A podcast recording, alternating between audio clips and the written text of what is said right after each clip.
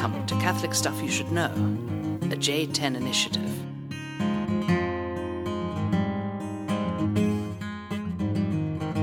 And we're live. Did it not do the thing? We're not live. It doesn't do that anymore. We're doing GarageBand now. Oh. It doesn't do clicks. Oh, it doesn't. been a while. Yeah. Beep, beep, beep.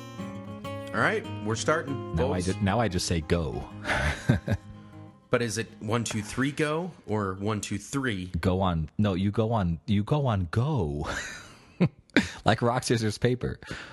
One, No, two, rock, three. scissors- Rock Rock, paper, scissors, match, or whatever. You go on match. on match. Match. Or whatever. Never heard that. I just do one, two, three, and then you. Uh, the, Rock, you- paper, scissors, go. Yes, Rock, and, paper, and you scissors, go on match. the go. And then some people go on the scissors, and then that's just a psychological problem, and they're bad. And then it just messes up the whole thing. Okay, so I'm Rock. confused. Are we going? And go. One, Okay. two, three, go. Hey, welcome to the podcast. This is Father Nathan. Father Michael. This is Catholic stuff you should know. That was about a minute more than you thought you were bargaining for. And what? What is the? uh What is the? What? There's the, the that TV show that everybody's thinking of when we did that. Um Big Bang Theory. They added two more. Rock, paper, scissors, something Spock. Really? and they arranged like everything so that you know Spock covers paper, whatever it was. It was brilliant. Sweet. I saw it once. Rock paper scissors something Spock. Oh yeah, chainsaw. Rock paper scissors chicken chainsaw. Really? At least we played that at camp. I think. That is awesome. Rock paper scissors chicken chainsaw. So what beats the chainsaw? Rock, I think. Oh, okay. I guess that makes sense. Whatever. All right. So our topic is Catholic rock scissors paper. We're already we're already going to the topic. No, I don't know. We ate lunch beforehand, so we're Yes, we feeling did. we're feeling a little weighted down. We had Potbelly. Yes, Chicago's own. It's pretty tasty. That's because you just got back from Chicago. I did not get back from Chicago. Went nowhere near that place. Actually, it was funny. I got on the plane in Decatur. I I flew out of Decatur to St. Louis. Fifty six bucks. Ooh. Fifty six bucks for a two hour flight, And how long would that take to drive?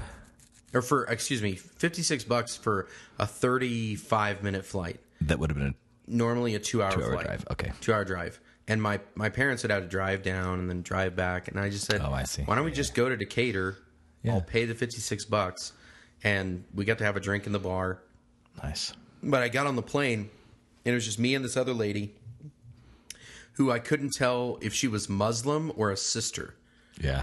Which actually, that would be a really interesting podcast to see Hmm. if the if the roots of nuns' habits have anything in connection with, like as we know them, you know, kind of like, like the Muslim headdress and all. So, that. like, if nuns' habits influenced Muslim garb, I think, well, I, I yeah, they probably came beforehand. So, Yeah. anyways, uh, because the reason why was because she was wearing pink, and I know there are pink sisters Oh. Yeah, there are. in St. Louis, particularly. Yeah. So I couldn't really tell. Ah. But I got on the plane and I sit down, and like the pilot literally just turns around and he says, "Hey, welcome everyone. Uh, we're going to Chicago." And I'm like, uh, "What?" and he goes, ah, "I'm just kidding with you. We're going to St. Louis." And I'm like, "This is weird." So, anyways, um, did you no, see that? There was something on social media. There was a guy who, I think he lives, I think he lives in Cleveland, and he painted on the top of his business or his house like this massive thing that he lives right by the airport. Welcome to Milwaukee. Like he just painted on the top just just to confuse like everybody in the plane, or he lives in Milwaukee and is welcome to Cleveland or something like that. Anyway, Right. it was it was incredibly clever, just to scare everybody on the plane. That would. didn't. Yeah, That would definitely scare me. So, anyways, I just got back from my home visit. Uh, I have been off from parochial life for the last pretty much two weeks. we had convocation, and then um, I was there at the parish for one day, and then flew home for my niece's first communion. Shout out to Sophia Claire Goebel. She made her first communion. that's a beautiful name, Sophia Claire. Sophia Claire. She, uh, so Father Rayson, who's the pastor at St. Matt's, uh, decided to let me preach. And uh, I was actually more intimidated to preach at, at, at this other parish for the First Communion than I was to do like any of the liturgies at my own parish or whatever Yeah. else because I didn't know anything about this crowd. Okay. Um, and part of the reason why I was nervous was because right before we went up, he said, "I already told your niece that if your homily is bad, she can give me the signal." And I'll give you first communion instead of you. I'm like, ah. So it had to be good, but Yeah, actually, I got to give. Uh, I went down for one of my goddaughter's first communions down at Cabrini. Oh, And, yeah, who uh, was it? And, uh, little Marielle um, Williamson. Marielle. Marielle Williamson. She's my second goddaughter. I have, since I pray for them every liturgy, Anna, Marielle, Emma, Sophia, Benjamin, Nathan, Naomi. Those are my godchildren. Nice. And in the Byzantine liturgy, you put a particle um, of bread onto the diskos for each person you're praying for. And so I put one on for each of them, of course, every time. But it it is really nice because they're like I tell I even told like the the girls at Jelly the other day, like they're just non non Christian. Some are fallen away, and some just never even had that influence in life at all. And I was describing to one of them, I was like, "Yeah, I, I put a particle of bread on you got on the diskos for you guys every single day." And she's like, "What?" And I was like, "Well, I don't expect you to know what that is," but I explained it to her, and she like started crying. Yeah. I was like, there, there- there's something so nice about. I thought of you, and I did something tangible, some sacramental sign Sure. for this out of like when when you come to mind or when I'm praying for you guys. I don't put one on for each of them. I just put one on for all the Jelly Girls and Jack. is one one dude that works there. And then you the said Jelly the Jelly Girls Girls. When I think about heaven, I think about angels. when I think about angels, it's a heavenly tune. Do you remember that I, I didn't. I, I can't think of what song it is, but yes, I recognize it. When I think about heaven, I think about singing. think when I think about about singing, it's a heavenly. Is that it? When I think about heaven, oh, when I think about tunes, I think about angels. When I think about heaven, I think about you.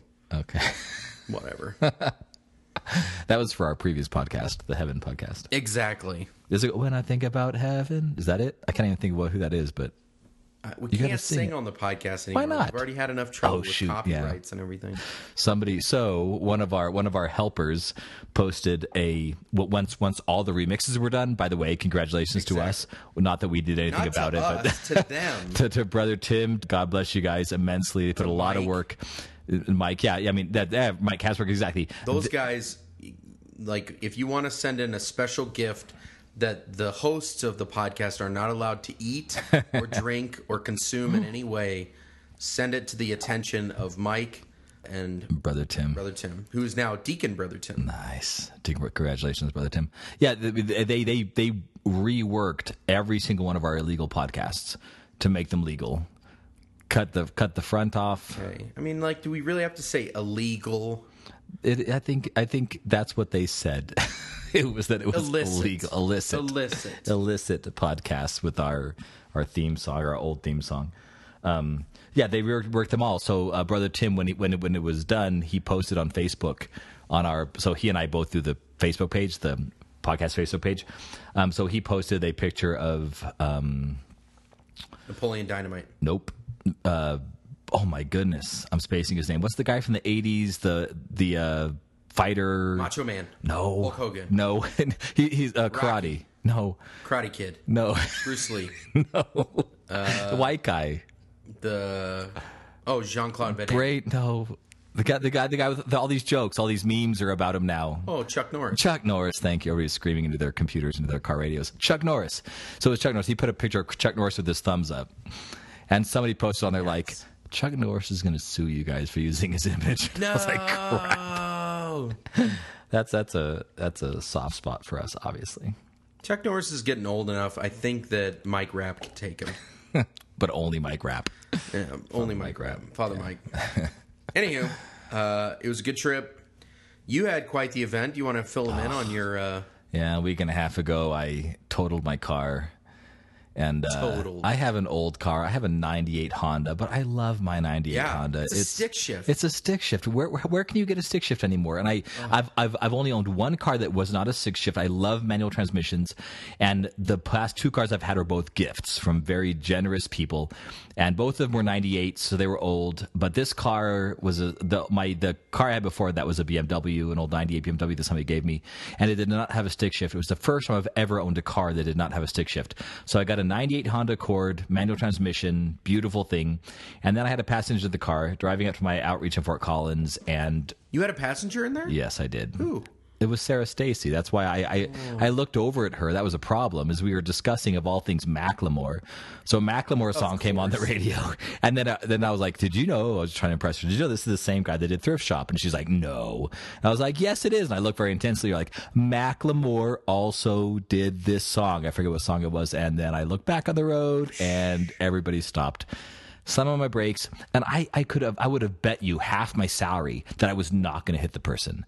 My car just slid so much further than I thought it would. Yeah. And bunk right into the back for anyway. It was such an old car, so it it uh it totaled it. I, but my brother, God bless him, sh- shout out to Sean O'Loughlin. He Oh, yeah. literally came down, and there was something wrong with the radiator. So I was trying to get up to up to his house in Fort Collins, where he has all those tools, mechanic tools.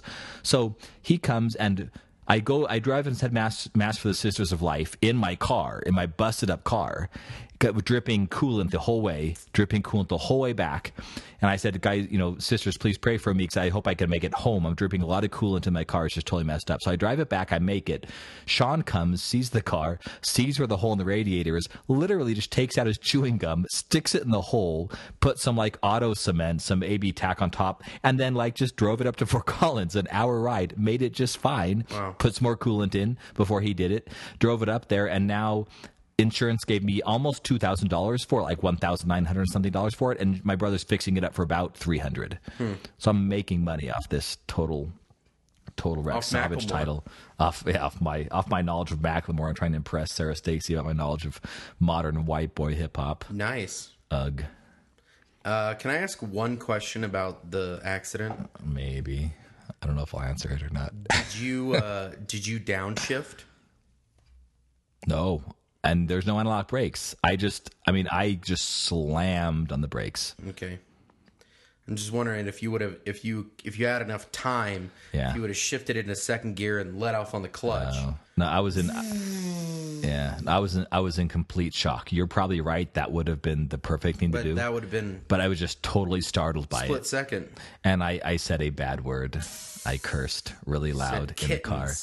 And I apologized to Sarah Stacy, and she was just like, "It's okay." And I was like, "I know, but I don't want to be that guy. Like, I don't, I don't cuss, so I do." Father Michael does not. I cuss. don't. I, I don't, and but I like that's like one of the only times I've cussed. The other time was working service industry, and the espresso machine that I was making an espresso with at the restaurant I worked at when I was in college exploded on me, and I screamed.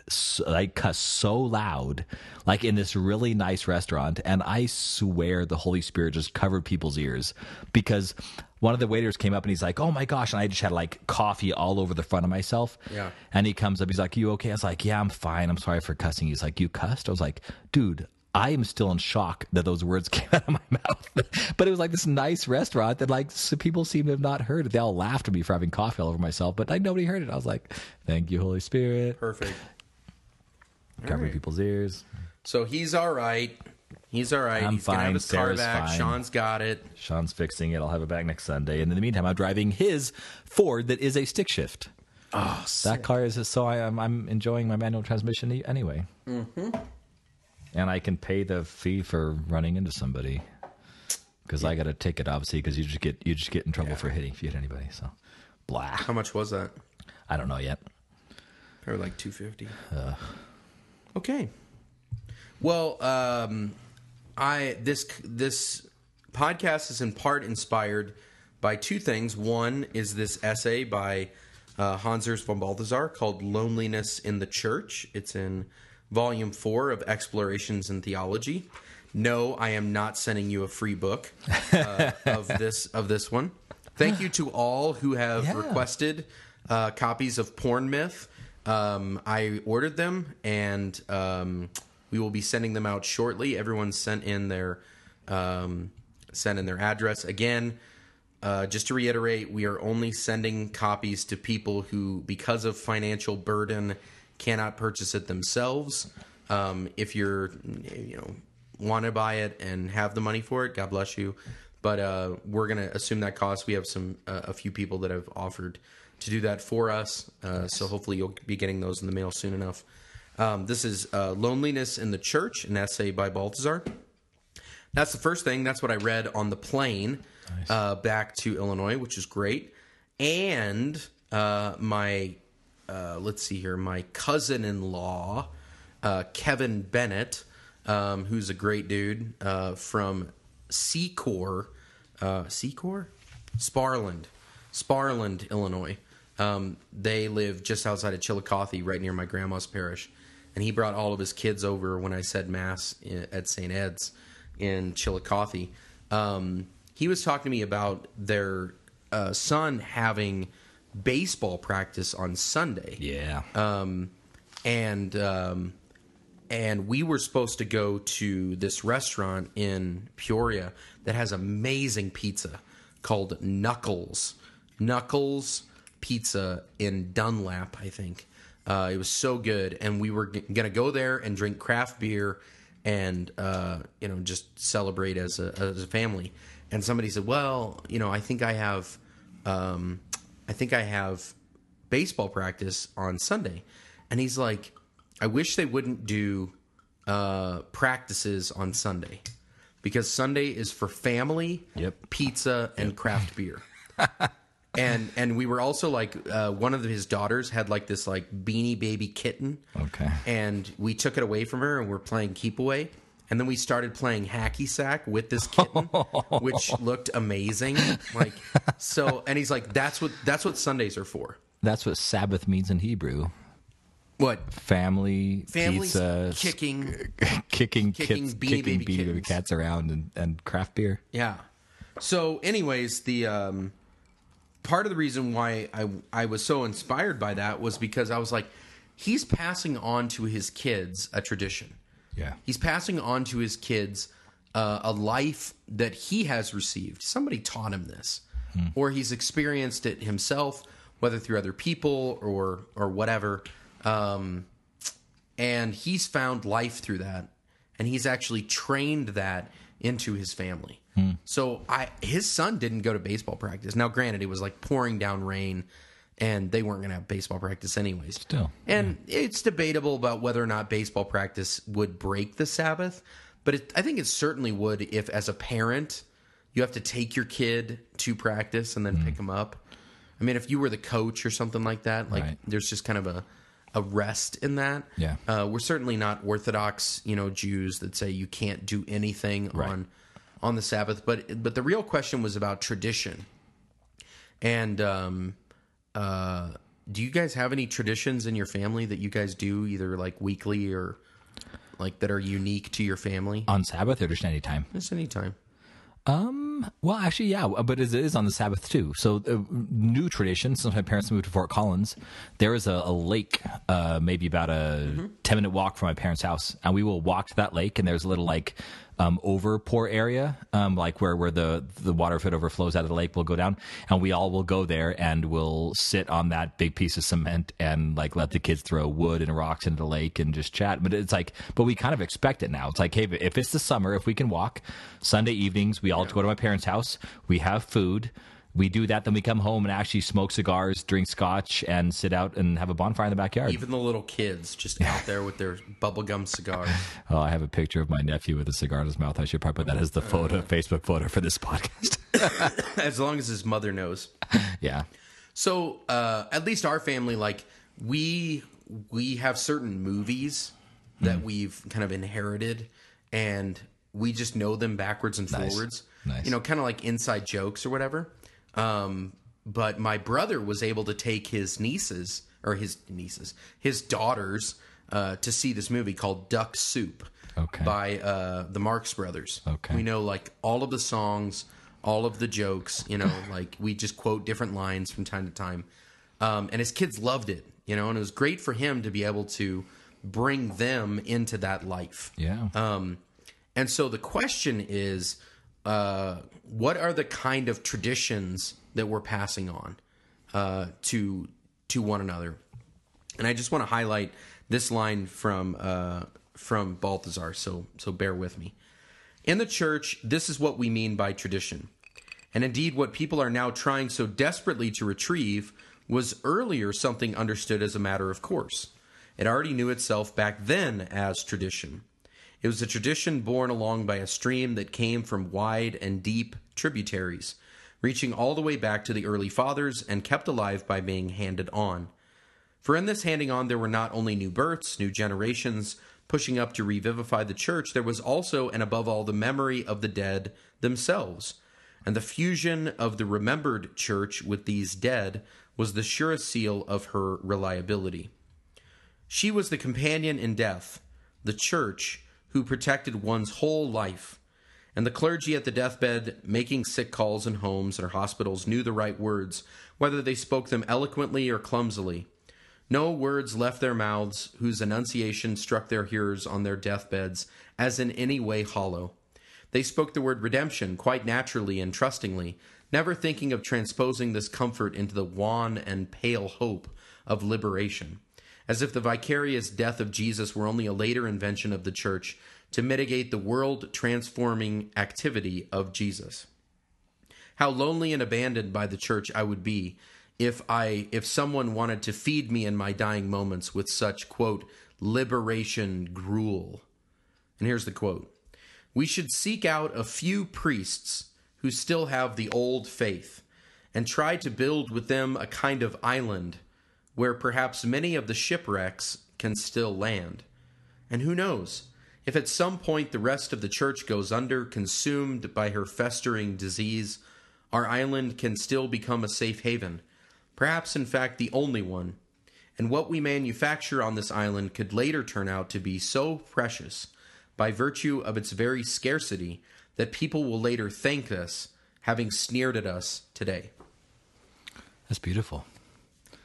This island of humanity, which uh, uh, Father Guransky uh, has spoken of, reflecting on Balthasar's work, but this idea of this island of humanity where tradition can flourish that we would actually manufacture something that would be so precious because in the whole world people don't find those things. Yeah. You know? I, I hope that you have had this experience before too, where you invite somebody into your family mm. and they're actually kind of overwhelmed. Yeah. Because they don't have that experience. Yeah, absolutely. They don't have the experience of stability. They don't have the experience of like families with lots of kids. Yeah. They don't have the experience of someone who knows how to cook. Yeah. Um, instead of like just going out to Applebee's or something Yeah. like that.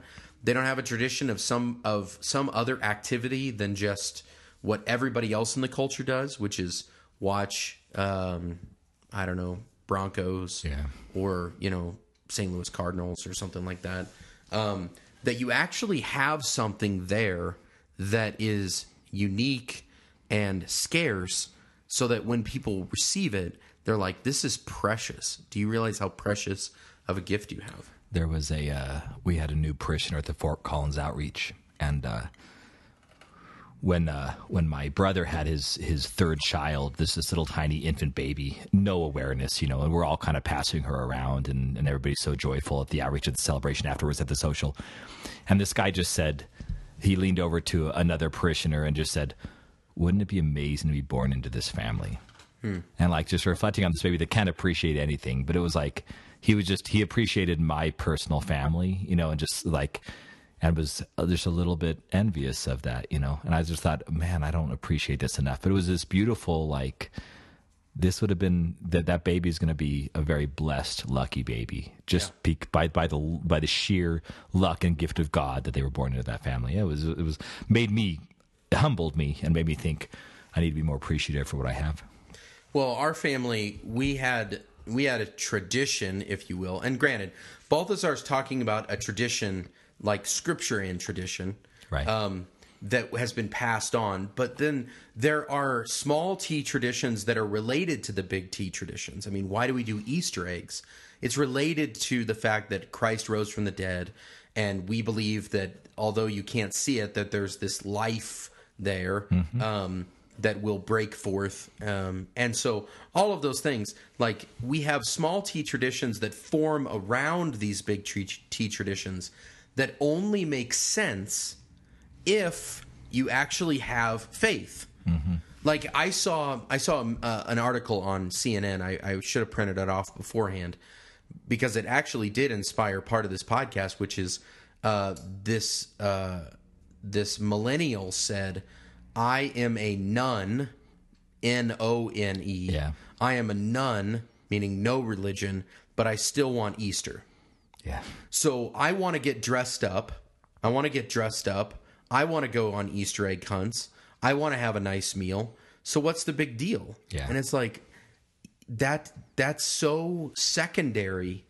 That's so secondary to everything that you're that you're that you're trying to experience Right. that it would be empty. Yeah.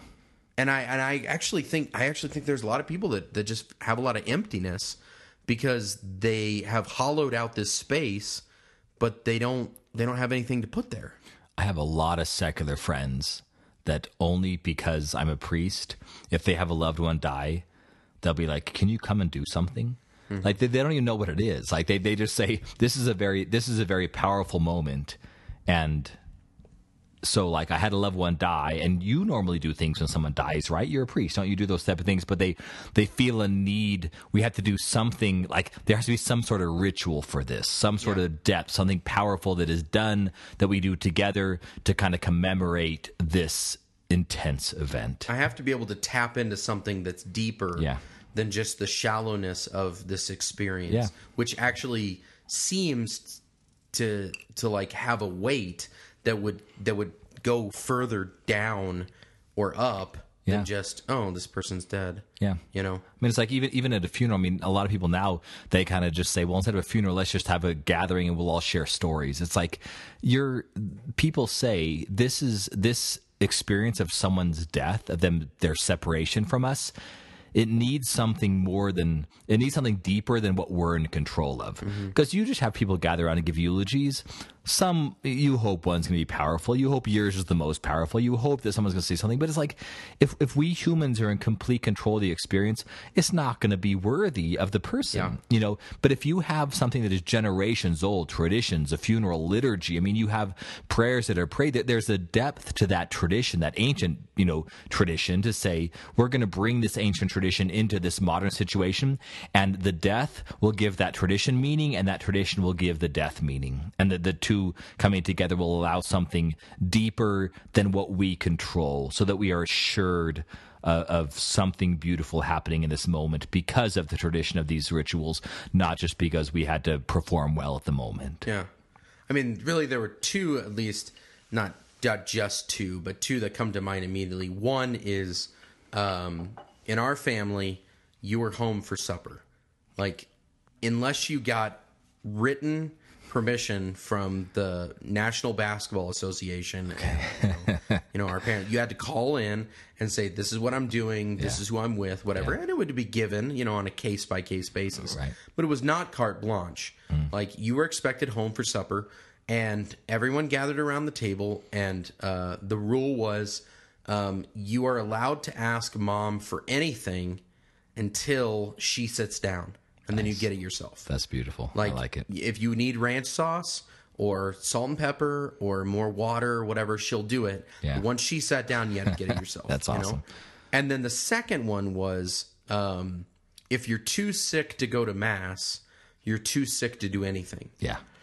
So if you were going to miss mass, like you you stayed in bed. Yeah. You know, and uh, I mean, if you if they knew you were like actually sick, you know, they would tend to you or whatever. You might get away with watching a movie. Right. But if you actually chose not to go to mass, my dad would treat you like an invalid. Yeah. and he would be like, "No, you couldn't possibly, you couldn't possibly get up to do anything. Right. Like go back to bed. That's exactly that's the only thing you could possibly do all day. Yeah. And it's those small traditions that he and my my parents kind of formed for us that actually made discipline. Hmm.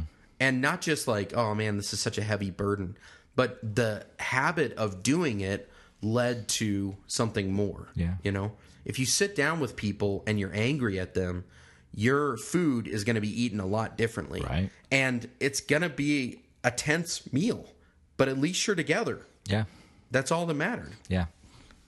Yeah. Th- those are, I think, and those begin to be realized when most people, I think, get married and start their own family. When I do marriage preparation, you, you have this moment in the, like the, in the FOCCUS inventory and things like that when you say, what are the traditions you are bringing from your family? Because I, I rarely see them kind of contradict each other or like two traditions be in competition with each other. Usually, just the way that our Lord works or you know families work, you can kind of incorporate a little bit of both. But to bring those traditions is you you see it when when couples are not necessarily when they're getting married, but when they first have kids, Mm-hmm. and when the kids get old enough to start remembering these things, and then all of a sudden those old habits, those beautiful habits, those good habits, Yeah. start start bearing fruit and showing forth in the kids. I mean, that's one of the things I love about our parish is that the parents. I don't know. It's it's just the parents and the liturgy. It's everything about it. But the kids sing the entire liturgy. I mean, I have five year olds in my parish who could cantor the entire divine liturgy. Five year olds. Wow. Just because they, they they sing at the top of their lungs, no one's stopping them. I mean, the one thing they have to stop them is because some of the kids like will sing my parts with me, and it's like beautiful. See this little girl, take it, this is my body. You know, as, as I'm singing it, she's like singing along with me, and then the parents are like, should I stop her? I'm like, when she gets to be five, stop her. Like until then, let her do it. I mean, like no, it's no big deal. Well, once she gets to realize like there's our there's roles in the liturgy, you know, Right. you you have a place where you can sing and answer. Um, but but it's because they just those become habits, good habits. They sing along with it, and so like if I'm doing an extra liturgical blessing and I just say, "Let us pray to the Lord," the kids first thing, "Lord have mercy," you know, they just come right in because that, that that's the habit of prayer that way. It's beautiful. These good habits, whether it's on a family or liturgy or anything like that, provide I I. I'm, if I'm hearing you right, a structure that, that that moves us into the future in a substantial, deep, effective way. And what I would hope is that our traditions as family are rooted in our experience of faith, Yeah. which is a incarnate experience which touches multiple aspects of life. Yeah. So it's not just we go to mass, but we don't do anything else. It's like no, you need to you need to make it a little more exciting than that. Right. You know, like you, know, as as Kevin, my my cousin was saying, like that's the day when we drink craft beer and and eat pizza. Yeah. You know, like and they don't do that all the times of the week. Like that's the day in which we celebrate. Why do we celebrate? Because it in some ways allows us to experience and appreciate the new life that we received through Christ Right. um, and not just um, well today's the day when we get fat and sassy Yeah. you know um, i mean I, I remember a lot of families growing up and then it's like what do you guys do it's like we eat tv we eat dinner around the tv Yeah. and i'm like that actually sounds amazing Right. you know, you could watch Wheel of Fortune, whatever, and then you'd go over to their house and you do it, and then the first time it's amazing, Yeah. and then the second time it's like, you, you really don't talk to each other all, Right. you know. So I mean, the task is um, one, as Balthasar was saying, seek out a few priests who still know the old tradition, Yeah. who still know like what happened like in the 1950s or the 1960s or 70s before the craziness what exactly were people doing? What were the devotions that they had? How did families come together in worship? How did they dress? What did they how did they speak to one another? I heard an amazing story from my uncle steve that one of the most embarrassing moments for him was he heard a funny joke at school that had a dirty word in it. Hmm. And he he asked his dad at the dinner table, "Can I tell this joke?" Yeah. And his dad said, uh, "Maybe." You know, like I mean, I don't know. So he told the joke and he said the dirty word, and my grandpa was so angry because he had said that word in front of his mother, Uh, and he was embarrassed for her Yeah. that she had heard it. Yeah. Now, I I look at the way I hear some kids talk to their parents, and I'm like, I would never have gotten away with that. But I guarantee you that my uncle Steve would have heard me talk to my parents and be like, I would never have gotten away with that. Yeah. Like the one Yeah. time that I called my dad a word that rhymes with hoosh rag. okay. I called my dad that and he goes, What did you say? And I said, Nothing. And he goes, That's the last time you'll ever do that. yeah. And it was. Yeah.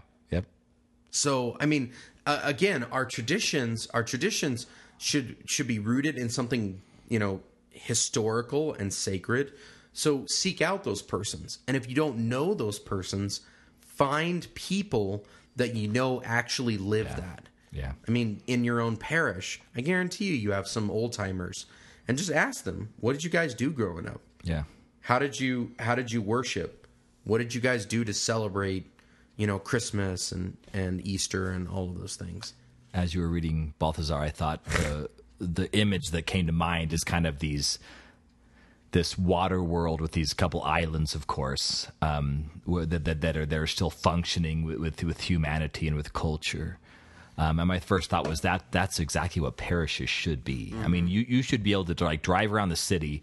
And you see a Catholic parish, and like, here's where culture and faith and family and all these things, here's where it happens. So walk in there, knock on the door, and we should be able to provide with seekers, people that are like exhausted by the world, people that are fed up with the world. Hey, come find a Catholic church, walk in the front doors, call up the phone number, whatever, and like, here's where we provide rest. Here's peace. Here's culture. Here's here's guidance for families. I mean, it really should be that. That's what kind of what parishes are. Literally physical pieces of property where people can find guidance for their personal life, but also where here's where you can come to meet to have that culture and rest and traditions and peace. Mm-hmm. Yeah. Yeah, it should be it should be a, a set apart place. Yeah. It should be a consecrated place. Like and I remember feeling that like I felt different when I was at church than when I was like at school. Yeah. Um and it wasn't just like, oh, here's where we sing certain songs or here's where we eat donuts, but like we experience something very different in this place and begin to articulate words around that. You know, like as a family, like what is it that I feel? Like my dad said to us as kids, you don't raise your voice on Good Friday. Like Good Friday is not the day for you and your brother to like fight. Yeah. Good Friday is the day when the two of you think about your sins and Jesus and uh, like the the effect of salvation and whatever else. Um, I don't know. I mean, like, uh, I just feel like Good Friday has a different feel to Yeah. it. Yeah. So Yeah, my, we we would not. We would actually maintain almost complete silence between noon and three o'clock on Good Friday. Mm-hmm. Yeah. like in the car, whatever. It's like no talking. Like if if if we were doing something at the time, my mom was near us. It's like nope. It's between noon and three. Noon and three. Jesus was on the cross. We're not going to talk. right, but they your kids won't know that unless you alert them Right. to that. Right. And I told my parishioners, I said, look, Jews ask for holidays off. Yeah. Okay. Uh, Muslims ask for certain holy days off. Yeah. As living in a Western mindset and in a Christian, Christian, like post Christian world, many of our holidays are formally holy days. And that's the reason why you have it off. You know, I want to say to these nuns, guess what? Go to work because we take Christmas off because it's a holy day for us. Right. It's not a holy day for you, tough Yeah. noogies. Yeah. I'll still give them Christmas. but you know what I mean? Like, but I told them, I was like, you should be taking Good Friday off. Yeah. Take it off or work till noon. Right. Work till noon and then you're off the rest of the day. Yeah. And just tell them this is a religious day for us. It's an important day for us. You don't you don't just go to the ski slopes or something like that. You're going to focus on your sins. There, there was a there was a beautiful moment that I actually want to. I've been thinking a lot about recently, when we had our uh, Lord's Day, not Lord's Day, our uh, our uh, association gathering for the companions, and I forget who it was. Maybe it was even you. I think you asked, "What does it mean to live in community?" Did you ask that? Mm-hmm. You were leading. So you said, what does it mean to live in community? And so I, I really had to like think about if I had to establish what the ideal community was for me. And it was just, I wake up in the morning, I, I'm accountable to you guys, so we pray morning prayer together. Then we go about our day. We're all pastors. We go out. We have we have parishes. We go to our par- priest. We go to our parishes. Yep. We love our people. We care for them. We get lunch with our people or on our own. We get dinner with our people or on our own. And then in the evening we come back. Evening prayer. Let's say eight o'clock p.m. And then after evening prayer, nightcap and conversation right before going to bed. Yeah. Like all of a sudden we we, we bust out the bourbon you know, smoke a pipe with lunch, whatever, you know, and like, you know, just have that, have that wind down conversation after we prayed together twice and then go to bed and like start over and do the whole thing. Like that would be wonderful. And there's just something about the traditions that come up around prayer and then community that would, that could be built into the community life. Mm-hmm. And as long as we're praying together and then talking together, whether it's over a meal or whether over drinks or whatever. Like there's just something there's something eternal about that. There, there's I mean, people have been doing this forever and ever. I mean, this is kind of what makes humanity humanity. And I, uh, I don't know if you saw that Samsung commercial, but like there's people watching someone experience virtual reality. And they're all laughing because this person. Yeah. is like doing his own thing. Right. You know? And I'm like, woe to us if in 50 years it's not just one person with their own virtual reality screen. Right. It's five people in the same room with their own virtual reality screen experiencing a different world than the one that they're living in. I mean, that happens already when you go out to restaurants and everybody's on their phones or you go to the house and everybody has their own TV Yeah. in their own room and then one person's watching a movie, one person's, you know, watching Netflix and another person's playing video games. And it's like this is not we're no longer in uh, a kind of uh, communal experience of one thing. Yeah. Everyone's doing their own thing, and I think that's exactly what the evil one wants. Like satisfy you on your own self preference. You know, did I ever have did I have better meals at other people's houses? Sometimes. Yeah. You know, but then the next time I went over there and I had it again, I was like, "Dang, mom made pot roast tonight. That's what I missed." Yeah. You know, Yeah. like you actually have to have a standard for your own self or your own family um, that you're they're doing. And I would say also for single people too. I think this is really dangerous. Is since you're not in a familial setting, you know, it's kind of like, well, like what do I do? You know, I don't really have like a, a rhythm. Begin your own. You know, like on Sunday, that's whenever I go to this coffee shop and I read, you know, whatever Agatha Christie or something like that, or I go to Wash Park. Um, start making things like pleasurable for you in your own tradition or form habits like of I'm going to pray at this hour and then later you'll be able to invite somebody into that instead of great I finally have a spouse I can throw all those things out the window that's actually exactly what happened to me without meaning to. Um, but um, whenever I'm like reading something I love, it ends up kind of coming out in homilies and in discussions with my friends. And I'm, I'm reading um, uh, Steinbeck's East of Eden, and uh, so I was talking with the uh, with some of the employees at Jelly about it, and I probably brought it up like three or four weeks in a row, just like, hey, I'm still reading this, and there's some really cool parts in it. Well, we just we just started a reading a book club at Jelly with all owner, manager, employees, and we're reading East of Eden. Nice. And we're going to meet every other week, and we have like we're reading 100 pages a week. We're going to meet every other week to talk about it, and it was kind of like. You know, I go there almost every day and I sit there and I read a book and I eat. And it's like, this has become a beautiful tradition of mine. And I chat, of course, with my ADD. I chat with them every once in a while. But that kind of like, it became attractive to them all of a sudden. Like, let's read something, but let's talk about it, you know. And it was it was this beautiful moment when when the manager was like, "Let's just start a book club," and every barista that was there was like, every server was like, "Yeah, let's do it." And so we did. We just started a book club, and it was like this is now a beautiful tradition that we do every other week. We chat about some book we're reading. You know, it's beautiful. I also had another thought, and this is interesting, um, but we had to, we did the couple podcasts ago we did the pornography podcast and one of the things that Matt Fradd was talking about was that um, for married people who are obviously ideally sleeping with their spouses regularly if they get addicted to pornography there's a certain there's a certain expectation that that comes with with pornography of you know people that are much better looking you know like like physically than my spouse and things like that and it kind of can ruin normal sexual experience with your spouse. Yeah. pornography can ruin that.